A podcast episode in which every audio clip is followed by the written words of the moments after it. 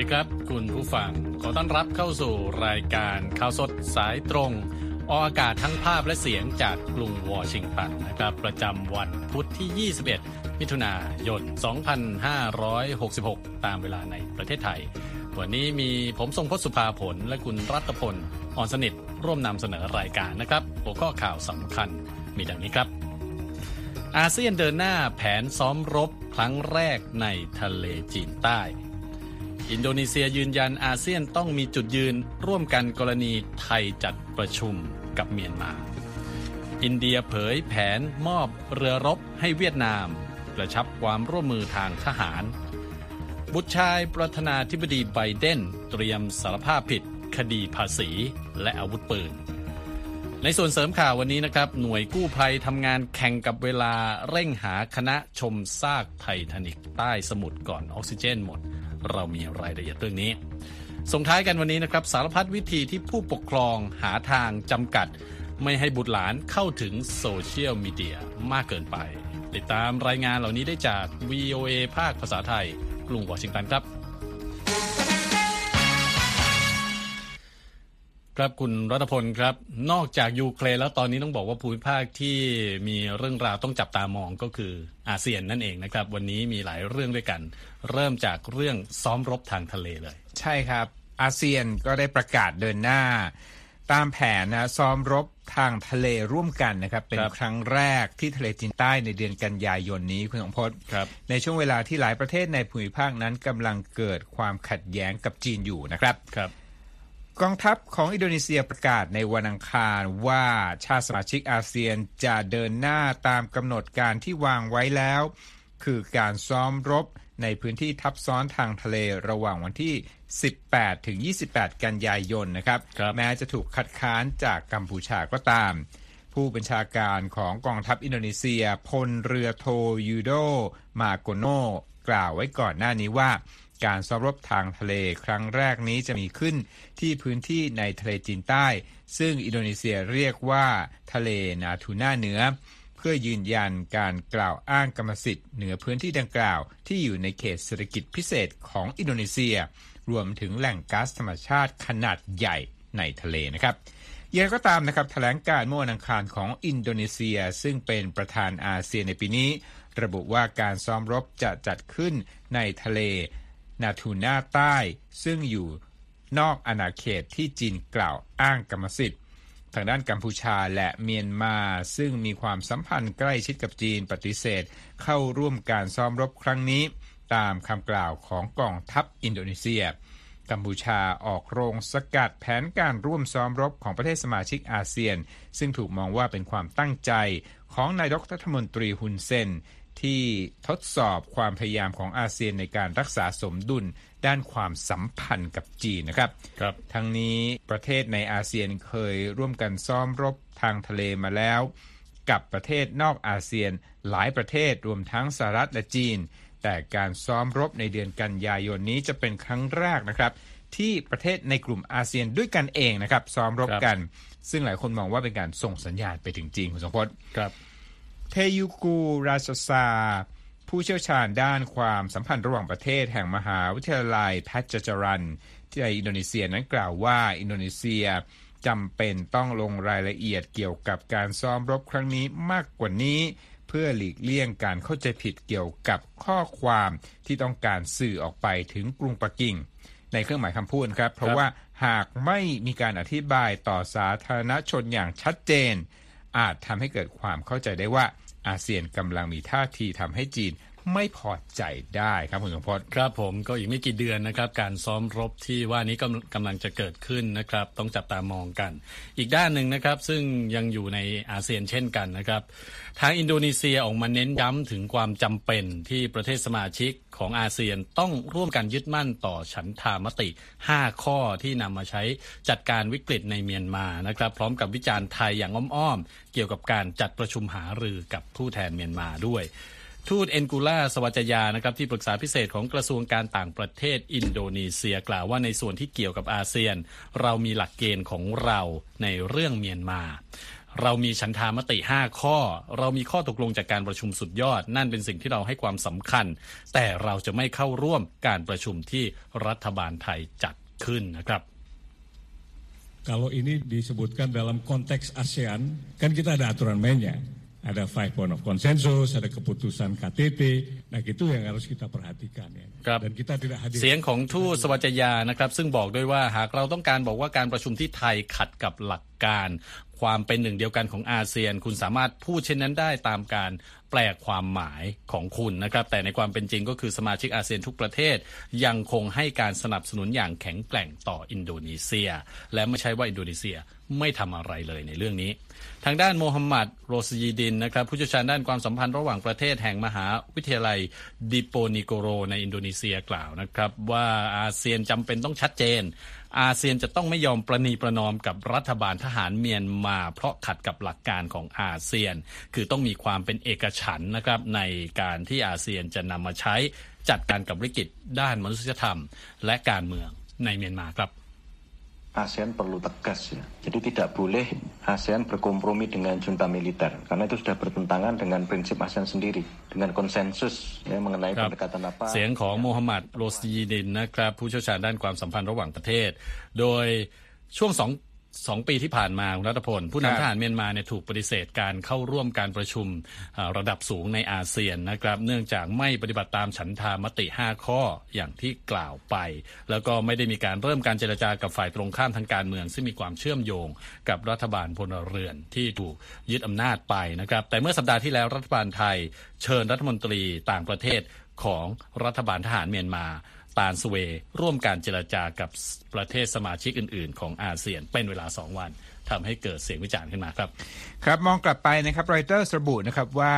เรื่องนี้เนี่ยทำให้เกิดความคิดที่แตกต่าง ในหมู่สมาชิกอาเซียนเป็นสองฝ่ายนะครับท่ามกลางเสียงวิจารณ์ถึงความเหมาะสม และถือเป็นการกัดเซาะความพยายามของอาเซียนในการแก้ไขปัญหาวิกฤตเมียนมานะครับ อินโดนีเซียและมาเลเซียต่างปฏิเสธเข้าร่วมการประชุม ขณะที่สิงคโปร์เตือนว่ายังเร็วเกินไปที่จะให้ผู้แทนรัฐบาลทหารเมียนมานั้นเข้าร่วมประชุมระดับสูงในอาเซียนนะครับ แต่ว่ากัมพูชายืนยันส่งผู้แทนเข้าร่วมการประชุมที่ไทยเป็นเจ้าภาพ ขณะที่จีนซึ่งเป็นผู้สนับสนุนรัฐบาลเมียนมาโดยตลอด ส่งผู้แทนพิเศษด้านกิจการเอเชีย เติ้งสีจุ้นเข้าร่วมประชุมครับคุณสมพศครับผม ยังไม่พ้นจากแถวอาเซียนนะครับ คุณรัตพลยังมีเรื่องที่อินเดียเปิดเผยนะครับ ว่าจะมอบเรือรบให้แก่เวียดนามหนึ่งลำครับ ซึ่งเป็นสัญญาณความร่วมมือล่าสุดระหว่างสองประเทศนี้นะครับ แต่ที่ต้องบอกว่าต่างกังวลต่อการขยายอิทธิพลทางทหารของจีนทั้งคู่ คำประกาศนี้มีขึ้นระหว่างการประชุมร่วมกันของรัฐมนตรีกลาโหมอินเดีย ราชนาถสิงห์และรัฐมนตรีกลาโหมเวียดนามพลเอกฟานแวนกาง ที่กรุงนิวเดลีในวันจันทร์นะครับ โดยอินเดียจะจัดส่งเรือรบติดขีปนาวุธ INS กิรพันธ์ให้แก่กองทัพเรือเวียดนาม โดยนักวิเคราะห์บอกนะครับว่าเรือดังกล่าวนั้นเป็นเรือรบขนาดเล็กที่มักใช้ในการป้องกันตามแนวชายฝั่ง รัฐบาลอินเดียระบุในแถลงการว่าการมอบเรือรบให้แก่กรุงฮานอยนั้นถือเป็นหลักไม้สำคัญ ในการเสริมศักยภาพของกองทัพเรือเวียดนามนะครับและยังบอกด้วยว่าจุดมุ่งหมายของรัฐมนตรีกลาโหมเวียดนามในการเยือนอินเดียในครั้งนี้ ก็คือการกระชับความสัมพันธ์ทางทหารนะครับ แล้วก็รวมถึงการร่วมมือในการในด้านของอุตสาหกรรมอาวุธของอินเดียและเวียดนามด้วย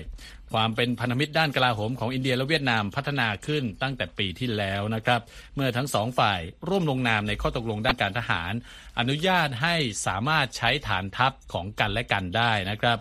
ในการซ่อมบำรุงแล้วก็เติมเสบียงให้กับเอ่อเครื่องบินแล้วก็เรือรบของแต่ละประเทศนะครับ แล้วก็อำนวยความสะดวกให้กับเรือรบ เครื่องบินทหารและบุคลากรสองประเทศที่จะเยือนฐานทัพเหล่านั้นด้วยนะครับ นอกจากนี้ที่น่าสนใจนะครับเมื่อเดือนมิถุนายนปีที่แล้ว อินเดียจัดส่งเรือเร็วลาดตระเวน 12 ลำให้แก่เวียดเวียดนาม ภายใต้ข้อตกลงขยายวงเงินสินเชื่อมูลค่า 100 ล้านดอลลาร์ให้แก่รัฐบาลกรุงฮานอยด้วยนะครับนักวิเคราะห์ก็เชื่อนะครับว่าการเพิ่มความร่วมมือทางทหารระหว่างสองประเทศนี้ เป็นส่วนหนึ่งของความพยายามที่จะคานอำนาจของจีนนะครับที่กำลังขยายอำนาจในมหาสมุทรอินเดีย ก่อให้เกิดความกังวลให้แก่อินเดียนั่นเองนะครับขณะที่เวียดนามก็กังวลต่อท่าทีก้าวร้าวของจีนในทะเลจีนใต้ดังนั้นเนี่ยครับก็ไม่น่าแปลกใจที่สองทั้งสองประเทศกำลังเพิ่มความร่วมมือทางทหารนะครับเพื่อที่จะขานอำนาจ หรืออิทธิพลของจีนนั่นเองครับ จากเรื่องของทะเลจีนใต้นะครับมาที่แถวแถวทะเลที่ไม่ไกลจากอเมริกาเท่าไหร่คุณรัตพลก็มีเรื่องราวนะฮะเราติดตามกันตั้งแต่เมื่อวานนี้แล้ว เรื่องที่เรือดำน้ำที่นำนักท่องเที่ยวเนี่ยเข้าไปสำรวจซากเรือไททานิกที่อยู่ลึกใต้ทะเลเนี่ยนะฮะสูญหายไปตั้งแต่วันอาทิตย์ รายละเอียดเรื่องนี้ตอนนี้เป็นอย่างไร แล้วก็มีการพูดถึงในแง่มุมไหนบ้างครับ ครับยังคงเป็นการทำงานแข่งกับเวลาที่คับขันอย่างยิ่งนะครับ ในการตามหาเรือที่หายไปนะครับเจ้าที่กู้ภัยทำงานแข่งกับเวลาในวันอังคารนะครับบริเวณส่วนทางที่ห่างไกลในสมหสมุทรแอตแลนติก เพื่อที่จะหาเรือที่ขาดการติดต่อ ขณะที่เดินทางไปชมซากเรือไททานิกโดยหวังนะครับว่าจะสามารถหาผู้เดินทางไป 5 รายก่อนที่ออกซิเจนในเรือนั้นจะหมดลงอันนี้น่าเป็นห่วงมากนะครับคุณสมพศเจ้าหน้าที่กล่าวว่าเรือลำนี้ซึ่งมีชื่อว่าไททันที่ทำจากคาร์บอนไฟเบอร์นั้นขาดการติดต่อไปตั้งแต่คืนวันอาทิตย์ และทำให้นานาชาติพยายามตามหาเรือลำนี้ ในน่านน้ำทางใต้ของเมืองเซนต์จอห์นมณฑลนิวฟันแลนด์ของแคนาดานะครับครับภายในเรือนั้นระบุว่ามีกัปตันหนึ่งคนนะครับมหาเศรษฐีนักผจญภัยชาวอังกฤษอีกหนึ่งราย และสมาชิกครอบครัวบุคคลสำคัญ ในวงการธุรกิจของปากีสถานสองคนรวมทั้งผู้เชี่ยวชาญเรื่องเรือไททานิกอีกหนึ่งรายนะครับครับ เรือดำน้ำไททันมีออกซิเจนภายในลำเรือ 96 ชั่วโมงคุณผู้ชมครับเมื่อเริ่มเดินทางเมื่อ 6 โมงเช้าตอนวันอาทิตย์ตามข้อมูลของเดวิดคอนแคนนอนที่ปรึกษาของบริษัทเอโอเชียนเกตนะครับ ซึ่งเป็นผู้รับผิดชอบการพาผู้โดยสารสำรวจซากเรือไททานิกนะครับ นั่นก็คือหมายความว่าปริมาณออกซิเจนสำหรับคนในเรือนั้น จะหมดจะหมดลงในวันพฤหัสบดีคุณสมพศครับและผู้เชี่ยวชาญแลรี่เดลลี่นะครับ กล่าวว่าการดำดิ่งในระดับลึกขนาดนั้นเป็นอันตรายอย่างมาก แต่เขาบอกนะครับว่าตอนนี้เนี่ยมีเทคโนโลยีสมัยใหม่เข้ามาช่วย จึงมีความหวังอยู่บ้างในเรื่องนี้ครับ It is very dangerous, but it is uh, it's high tech, you know. And each year goes by, the equipment gets better, the technology gets better, and so on. So uh, I'm very hopeful and very positive. I, I mean, uh, I was in the sub for. ครับทั้งเรือไททานิกนะครับ ก็คือเรือในตำนานขนาดมหึมาของอังกฤษ ซึ่งประสบอุบัติเหตุในการแล่นชนภูเขาน้ำแข็งนะครับ แล้วก็ดำดิ่งสู่ท้องมหาสมุทรเมื่อปี 1912 หรือว่า 111 ปีก่อน ในการเดินทางครั้งแรก ครั้งนั้นมีผู้เสียชีวิตกว่า 1,500 คนคุณสมพครับ อาจารย์อเลสแตร์กรีกนะครับ ผู้เชี่ยวชาญเรื่องระบบวิศวกรรมเรือแห่งมหาวิทยาลัย University College London กล่าวว่า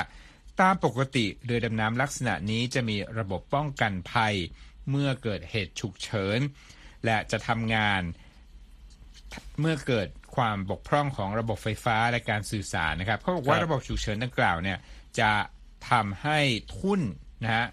ซึ่งอยู่ในระบบป้องกันภัยเนี่ยนำเรือลอยขึ้นสู่ผิวน้ำนะครับครับอย่างไรก็ตามเขาบอกว่าถ้าน้ำรั่วเข้าสู่โครงสร้างกำกับความดันของเรือเนี่ยก็จะมีความเป็นไปได้ว่าโอกาสรอดพ้นอันตรายนั้นอยู่ในระดับค่อนข้างน้อยนะครับ ในขณะที่เจ้าหน้าที่กู้ภัยนั้นบอกนะครับว่าอาอาจารย์ อาจารย์กรีกเนี่ยบอกนะครับว่ายังคงไม่แน่ใจว่าจะสามารถนำเครื่องมือยึดติดกับเเรือเพื่อนำสู่ผิวน้ำได้ ถ้าเกิดว่าเหตุการณ์น้ำรั่วเข้าไปนะครับรบในช่วงเช้าวันอังคารนะครับ หน่วยกู้ภัยทำงานครอบคลุมพื้นที่กว้างใหญ่ถึง 25,000 ตารางกิโลเมตรนะครับตามข้อมูลของหน่วยดูแลความปลอดภัยชายฝั่งซัดหรือว่า U.S. Coast Guard ที่ให้ข้อมูลผ่านทวิตเตอร์นะครับ ตามปกติคุณสมพศครับ งานสำรวจซากเรือไททานิกของบริษัท Ocean Gate เนี่ยประกอบด้วยการพานักโบราณคดีครับ และนักชีววิทยาทางทะเล เข้าศึกษาบริเวณที่ไททานิกจม ขณะที่บริษัทรับผู้สนใจที่ร่วมผจญภัยในครั้งนี้ด้วยเพิ่มเติมนะครับหน่วยงานโคสการ์ดกล่าวนะครับว่าภายในเรือไททันที่หายไปครั้งนี้เนี่ยมีกัปตันหนึ่งคน แล้วก็มีผู้รักการประจนภัยร่วมไปอีก 4 คน แต่ว่าข้อมูลของเว็บไซต์ของ Ocean Gate บอกนะฮะว่ามีความเป็นไปได้ที่จะมีบุคคลอีกรายหนึ่ง ซึ่งเดินทางไปด้วยน่าจะเป็นไกด์ของการเดินทางครั้งนี้นะครับทางการยังไม่ได้เปิดเผยรายชื่อบุคคลที่ประสบเหตุในเรือไททันนะครับ แต่ว่าสำนักข่าว AP รายงานว่า ชื่อของผู้โดยสารบางรายนั้นได้รับการยืนยันจากองค์กรที่เกี่ยวข้องแล้วนะครับ หนึ่งในนั้นคือฮามิชฮาร์ดิงนะครับ นักธุรกิจชาวอังกฤษ ประธานบริษัท Action Aviation เขาเป็นมหาเศรษฐีพันล้านที่อาศัยอยู่ที่นครดูไบประเทศสหรัฐอาหรับเอมิเรตส์ฮาร์ดิงนั้นเป็นเจ้าของสถิติโลก 3 รายการนะครับ ซึ่งรวมถึงการเดินทางสู่จุดต่ำสุดของบริเวณร่องลึกมหาสมุทรที่เรียกว่า Mariana Trench เมื่อเดือนมีนาคม 2 ปีก่อนนะครับ นอกจากนั้นแล้วผู้โดยสารยังประกอบด้วยซาซาดาและสุเลมานดาวูดซึ่งเป็นแม่ลูกชาวปากีสถานจากครอบครัวนักลงทุนในหลายธุรกิจครับตั้งแต่ธุรกิจการเกษตรไปจนถึงภาคการดูแลสุขภาพนะครับ นักสำรวจชาวฝรั่งเศส และผู้เชี่ยวชาญเรื่องเรือไททานิกที่ชื่อพอลองรี นาจิโอเล อยู่ในเรือนี้ด้วยเช่นกันตามข้อมูลของ AP ที่อ้างคำพูดของเดวิดกาโลซึ่งเป็นเพื่อนของนาจิโอเล ที่ให้สัมภาษณ์กับสื่อ CNN ครับคุณอภพจน์ครับผมครับคุณรัตพล ในขณะที่คุณรัตพลรายงานไปเนี่ยเราก็มีภาพของเรือดำน้ำนะครับก็มีวิดีโอซากเรือไททานิกเนี่ยขึ้นมาด้วยดังนั้นเนี่ย ใครที่ต้องการจะชมนะฮะก็เข้าไปชมได้อีกครั้งทางเว็บไซต์ของ VOA นะครับ voa thai com รวมทั้งทาง YouTube ของเราแล้วก็ Facebook ด้วยนะครับ ติดตามเราได้ทางสื่อสังคมออนไลน์ต่างๆนะครับ ทั้ง Twitter แล้วก็ Instagram อีกด้วยครับ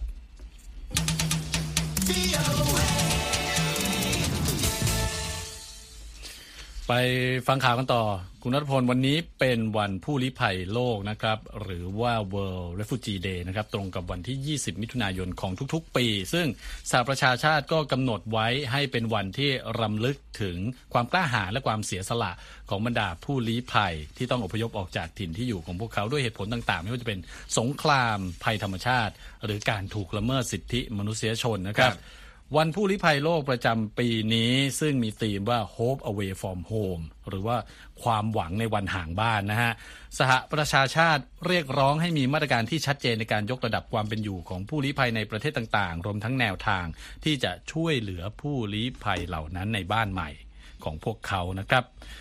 ฟิลิปโปแกรนดี้ข้าหลวงใหญ่ผู้ลี้ภัยสหประชาชาติกล่าวที่งานวันผู้ลี้ภัยนะครับ ที่ประเทศเคนยายกย่องรัฐบาลกรุงไนโรบี ที่มีนโยบายเปิดรับผู้ลี้ภัยหลายแสนคน พร้อมกับขอให้ประเทศต่างๆ ช่วยกันสร้างความหวังโอกาสและแนวทางแก้ปัญหา ส่วนเลขาธิการใหญ่สหประชาชาตินะครับแอนโตนิโอกูเทเรสก็กล่าวว่าผู้ลี้ภัยคือตัวแทนสิ่งที่ดีที่สุดในจิตวิญญาณของมนุษย์ พวกเขาสมควรได้รับการสนับสนุน ไม่ใช่การปิดพรมแดนและผลักดันกลับไปนะครับแล้วบอกด้วยว่าเราต้องการการเมืองที่เข้มแข็งยิ่งขึ้นเพื่อสร้างสสันติภาพ แล้วก็ทำให้เหล่าผู้ลี้ภัยสามารถกลับคืนสู่ภูมิลำเนาของพวกเขาได้ครับ ไปต่อกันนะครับ คุณรัตพลมีตัวเลขของ UNSCR หรือว่าสำนักใช่ข้าหลวงใหญ่ผู้ลี้ภัยแห่งสหประชาชาติมาบอกด้วย ครับ ทางรายงานประจำปีของ UNSCR นะครับ ระบุว่าแนวโน้มทั่วโลกด้านการถูกบังคับให้ย้ายถิ่นฐานนะคครัรับบเขาใช้คำนี้ บอกว่าประชาชนจำนวนมากที่สุดเป็นสถิติใหม่นะครับ คือ 108 ล้านกับอีก4แสนคนนะครับครับ ถูกบังคับย้ายถิ่นจนถึงณปี 2022 นะเดือนธันวาคม โดยมีสงครามในยูเครนเป็นสาเหตุหลักของการอพยพเมื่อปีที่แล้ว ในปีนี้นะครับตัวเลขดังกล่าวเพิ่มขึ้นเป็นมากกว่า 110 ล้านคนคุณสมพศครับส่วนใหญ่เป็นผลมาจากสงครามกลางเมืองในซูดาน เมื่อเดือนเมษายนที่ทำให้มีประชาชนซูดานหลายแสนคนลี้ภัยไปยังประเทศเพื่อนบ้าน ขณะที่ราว1ล้าน4แสน2หมื่นคนนั้นต้องย้ายถิ่นฐานภายในประเทศนะครับสำหรับสถานการณ์ผู้ลี้ภัยในไทยนะครับครับโรเบิร์ตเอฟโกเดกเอกอัครราชทูตสหรัฐประจำประเทศไทยนั้นให้สัมภาษณ์กับ VOA ภาคภาษาไทย วันนี้เองนะครับคุณสมพศครับบอกว่าขอบคุณรัฐบาลไทยและประชาชนชาวไทย ประเทศไทยนั้นต้อนรับผู้ลี้ภัยหลายหมื่นคนมาเป็นเวลานานหลายสิบปี และบางครั้งกลายเป็นสิ่งที่ท้าทาย แต่ไทยก็พยายามรับมือและทำสิ่งที่ถูกต้องครับ been very supportive of um, the efforts to assist the refugees, providing a wide range of help um, to Thailand to, to do so. Um, and we just recently ครับทูตสหรัฐประจำประเทศไทยกล่าวด้วยนะครับว่าสหรัฐนั้นได้ให้การสนับสนุนต่อประเทศไทยในการช่วยเหลือผู้ลี้ภัย รวมถึงกระบวนการตรวจสอบผู้ลี้ภัยเดินทางมาจากเมียนมา และผู้ที่อาศัยในไทยมาเป็นเวลาหนึ่ง ด้วยความร่วมมือกับรัฐบาลไทยและองค์กรระหว่างประเทศ ซึ่งสหรัฐนั้นยังคงทำทุกอย่างเท่าที่ทำได้ต่อไปนะครับ เพื่อช่วยเหลือไทยในการเปิดรับผู้ลี้ภัยที่หนีจากการจับกุมความรุนแรง และต้องการ การปกป้องครับคุณสมพศครับผม และในวัน World Refugee Day วันผู้ลี้ภัยโลกนะครับ รัฐมนตรีต่างประเทศสหรัฐนะครับแอนโทนีบลิงเคนและรัฐมนตรีต่างประเทศของอังกฤษเจมส์เคลฟเวอร์ลีนะครับ เดินทางเยี่ยมศูนย์ผู้ลี้ภัยสงครามยูเครนในกรุงลอนดอน ก่อนที่จะร่วมหารือกันเรื่องความช่วยเหลือที่ให้กับยูเครนนะครับ โดยรัฐมนตรีแอนโทนีบลิงเคนนะครับ บอกว่ารัฐบาลสหรัฐจะเดินหน้าสนับสนุนยูเครนต่อไปตามที่ได้สัญญาไว้ รวมถึงการจัดส่งความช่วยเหลือชุดใหม่ ซึ่งจะมีการประกาศรายละเอียดในวันพุธนี้นะครับส่วนรัฐมนตรีต่างประเทศอังกฤษก็บอกว่าอังกฤษเตรียมเพิ่มมาตรการลงโทษต่อรัสเซียเพื่อรับประกันว่ารัฐบาลกรุงมอสโกต้องเป็นผู้ชดใช้ค่าเสียหายจากการโจมตีอย่างก้าวร้าวต่อยูเครน อังกฤษคือประเทศผู้บริจาคด้านการทหารให้แก่ยูเครนมากเป็นอันดับสอง รองจากสหรัฐนะครับ คุณรัตพลครับ ครับ ไปกันต่อที่เรื่องราวในสหรัฐนะครับ คุณสมพศฮันเตอร์ไบเดนนะครับ บุตรชายของประธานาธิบดีโจไบเดนบรรลุข้อตกลงกับกระทรวงยุติธรรมสหรัฐนะคครัรับบที่จะยอมรับสารภาพ ใน 3 ข้อหาของรัฐบาลกลางอเมริกันเกี่ยวกับภาษีและอาวุธปืน ซึ่งเชื่อว่าเขาไม่ได้ถูกตัดสินจะไม่ถูกตัดสินจำคุกจากความผิดดังกล่าวนะครับครับอ้างอิงเอกสารที่ยื่นต่อศาลในวันอังคาร บุตรชายคนเล็กวัย 53 ปีของโจไบเดนซึ่งเคยมีปัญหาเกี่ยวกับยาเสพติดและตกเป็นเป้าการสืบสวนคดี ธุรกิจข้ามชาติ จะสารภาพผิด ต่อคดีที่เขาจ่ายภาษีเมื่อปี 2017 และ 2018 ไม่ทันตามเวลาที่กำหนด พร้อมตกลงที่จะเข้าสู่กระบวนการภาคทันอีกด้วยนะครับครับ นอกจากนี้เอกสารที่ยื่นต่อศาลระบุด้วยว่า กระทรวงยุติธรรมสหรัฐจะตั้งข้อหาต่อฮันเตอร์ไบเดนแต่ไม่ดำเนินคดีจากกรณีที่เขาซื้อปืนพกในขณะที่กำลังเสพยาเสพติดเมื่อปี 2018 แม้ว่าในเอกสารการซื้อขายอาวุธปืนดังกล่าว จะระบุว่าเขาไม่ได้เสพยาอยู่ก็ตามนะครับข้อตกลงของกระทรวงยุติธรรมจะกำหนดให้ฮันเตอร์ไบเดนต้องหยุดใช้ยาเสพติดไปอีก 2 ปี และต้องไม่มีอาวุธปืนในครอบครองอีก โดยข้อตกลงนี้ใช้เวลาจัดทำนานหลายเดือน ระหว่างทนายความของฮันเตอร์ไบเดนกับเดวิดไวส์อายการของรัฐบาลกลางสหรัฐ ประจำรัฐเดลาแวร์ผู้ที่ได้รับการแต่งตั้งจากอดีตประธานาธิบดีโดนัลด์ทรัมป์นะครับ อย่างไรก็ตามครับ ข้อตกลงนี้ต้องได้รับการอนุมัติจากผู้พิพากษาของรัฐบาลกลางอเมริกันเสียก่อน โดยคาดว่าฮันเตอร์ไบเดนนั้น จะขึ้นให้การต่อศาลที่รัฐเดลาแวร์ในเรื่องในเร็วๆนี้ และสารภาพผิดต่อคดีจ่ายภาษี ซึ่งเป็นคดีละหุโทษ และจะไม่ต้องโทษจำคุกแต่อย่างใดนะครับ ครับ ที่ผ่านมาครับคุณผู้ชม ทรัมป์และสมาชิกพรรครีพับลิกันพยายามหาทางเอาผิดต่อบุตรชาย ประธานาธิบดีโจไบเดนจากข้อกล่าวหาที่ว่าเขานั้นทำธุรกิจอย่างไม่ถูกต้องในยูเครนและจีน โดยอาศัยชื่อของบิดาตนในการทำข้อตกลงสัญญาธุรกิจต่างๆ ที่มีมูลค่ามหาศาลครับ ครับผมสำหรับดัชนีหุ้นในสหรัฐวันนี้นะครับ ดาวโจนส์ลดลง 245 จุด ปิดที่ 34,054 จุดนะครับ Standard Poor's ลดลง 21 จุด ปิดที่ 4,389 จุด และ NASDAQ ลดลง 22 จุด ปิดที่ 13,667 จุดครับ เดี๋ยวไปฟังรายงานส่งท้ายเรื่องของโซเชียลมีเดียกันครับ ครับต้องบอกว่าปัจจุบันโซเชียลมีเดียต่างๆเนี่ยมุ่งเป้าไปที่เด็กและเยาวชนเยาวชนนะครับก่อให้เกิดความกังวลอย่างมาก ผู้ปกครองก็เลยต้องมีสารพัดวิธีที่จะมารับมือกับเรื่องนี้ คุณธัญพรสุนทรวงศ์มีรายงานมาเสนอส่งท้ายครับ พ่อแม่บางคนมองเห็นถึงปัญหาสุขภาพจิตของลูกๆ แม้ว่าจะมีการปฏิสัมพันธ์กับเพื่อนๆ บนอินสตาแกรมและ TikTok ก็ตาม และยังมีพ่อแม่อีกหลาย ๆ คนที่ตั้งคำถามว่าควรให้เด็กๆ เล่นโซเชียลมีเดียหรือไม่ค่ะ ในเดือนเมษายน สหภาพยุโรปอนุมัติกฎหมายใหม่ที่กำหนดให้บริษัทโซเชียลมีเดียลบเนื้อหาที่เป็นอันตรายหรือเสี่ยงต่อการจ่ายค่าปรับเป็นเงินจำนวนมหาศาล ส่วนในสหรัฐสมาชิกสภานิติบัญญัติของรัฐบาลกลาง เพิ่งจะออกกฎหมายห้ามเด็กอายุต่ำกว่า 13 ปีใช้โซเชียลมีเดีย นอกจากนี้ยังกำหนดให้ผู้ที่มีอายุต่ำกว่า 18 ปี ต้องได้รับอนุญาตจากผู้ปกครองในการสร้างบัญชีอีกด้วยค่ะทั้งนี้กฎหมายว่าด้วยการคุ้มครองข้อมูลส่วนบุคคลของเด็ก หรือ Children's Online Privacy Protection Act ซึ่งห้ามเด็กอายุต่ำกว่า 13 ปีใช้โซเชียลมีเดีย มีผลบังคับใช้ตั้งแต่ปี คศ 2000 หลังจากนั้นบริษัทโซเชียลมีเดียจึงห้ามเด็กอายุต่ำกว่า 13 ปีสมัครใช้บริการของตน แต่ก็มีรายงานว่าเด็กๆ ยังคงลงชื่อสมัครใช้บริการ ไม่ว่าจะได้รับความยินยอมจากผู้ปกครองหรือไม่ก็ตาม อย่างไรก็ตามเรื่องของความเป็นส่วนตัวนั้นไม่ได้เป็นเพียงความกังวลเดียวในการที่เด็กๆ ใช้อินเทอร์เน็ตในปัจจุบันนะคะ แต่ยังมีเรื่องของการถูกกลั่นแกล้ง การกินที่ผิดปกติ ความคิดฆ่าตัวตายหรืออาจเลวร้ายไปกว่านั้นค่ะ หลายปีที่ผ่านมามีแรงผลักดันจากบรรดาผู้ปกครอง นักการศึกษาและผู้เชี่ยวชาญด้านเทคโนโลยี ในการประวิงเวลาที่จะให้โทรศัพท์มือถือแก่เด็กๆและวิธีการเข้าถึงสื่อสังคมออนไลน์จนกว่าพวกเขาจะโต แต่ทั้งบริษัทสื่อสังคมออนไลน์และรัฐบาล ยังไม่ได้ทำการเปลี่ยนแปลงใด ๆ เพื่อเพิ่มการจำกัดอายุการสมัครใช้โซเชียลมีเดียเหล่านี้ค่ะ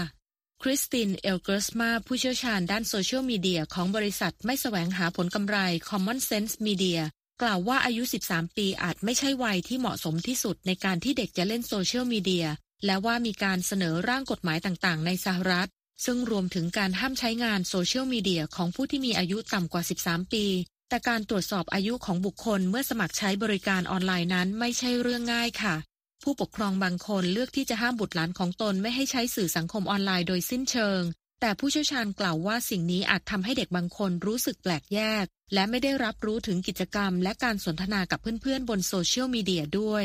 นอกจากนี้อาจเป็นเรื่องยากสำหรับเด็กที่ไม่เคยใช้สื่อสังคมออนไลน์เลย เมื่อได้รับอนุญาตให้ใช้ได้ทันทีเมื่ออายุครบ 18 ปีอีกด้วยค่ะ เอลเกอร์สมาแนะนำให้พ่อแม่เปิดการสนทนากับลูกๆ ก่อนที่พวกเขาจะโตพอที่จะใช้โซเชียลมีเดียได้สำหรับเด็กโตเธอแนะนำให้พ่อแม่เรียนรู้เกี่ยวกับความสนใจของพวกเขา เพื่อเป็นช่องทางในการสนทนาค่ะ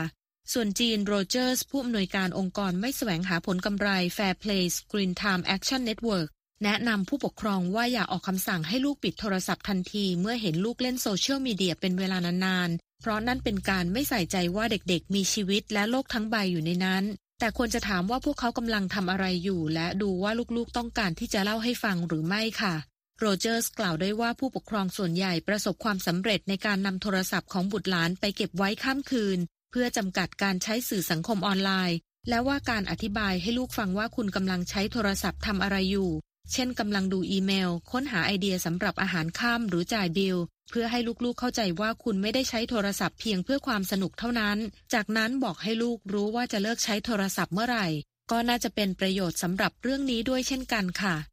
ธัญพรสุนทรวงศ์ VOA ภาคภาษาไทย กรุงวอชิงตันค่ะ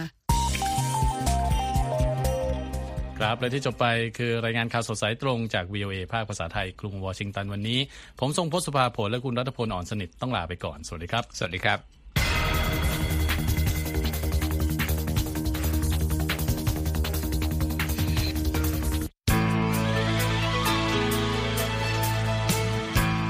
ครับและที่จบไปเป็นรายการจาก VOA ภาคภาษาไทย รายงานสดส่งตรงจากกรุงวอชิงตันประเทศสหรัฐ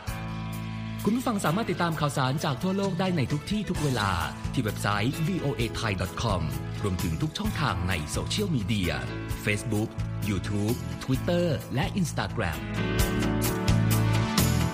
เริ่มต้นวันด้วยการอัปเดตข่าวสารจากทั่วโลก ผ่านรายการข่าวสดสายตรงจาก VOA ภาคภาษาไทย และสุดสัปดาห์กับ VOA ทั้งยังเรียนรู้เรื่องราวทางวัฒนธรรม และไลฟ์สไตล์ ผ่านรายการภาษาอังกฤษแบบอเมริกันของเรา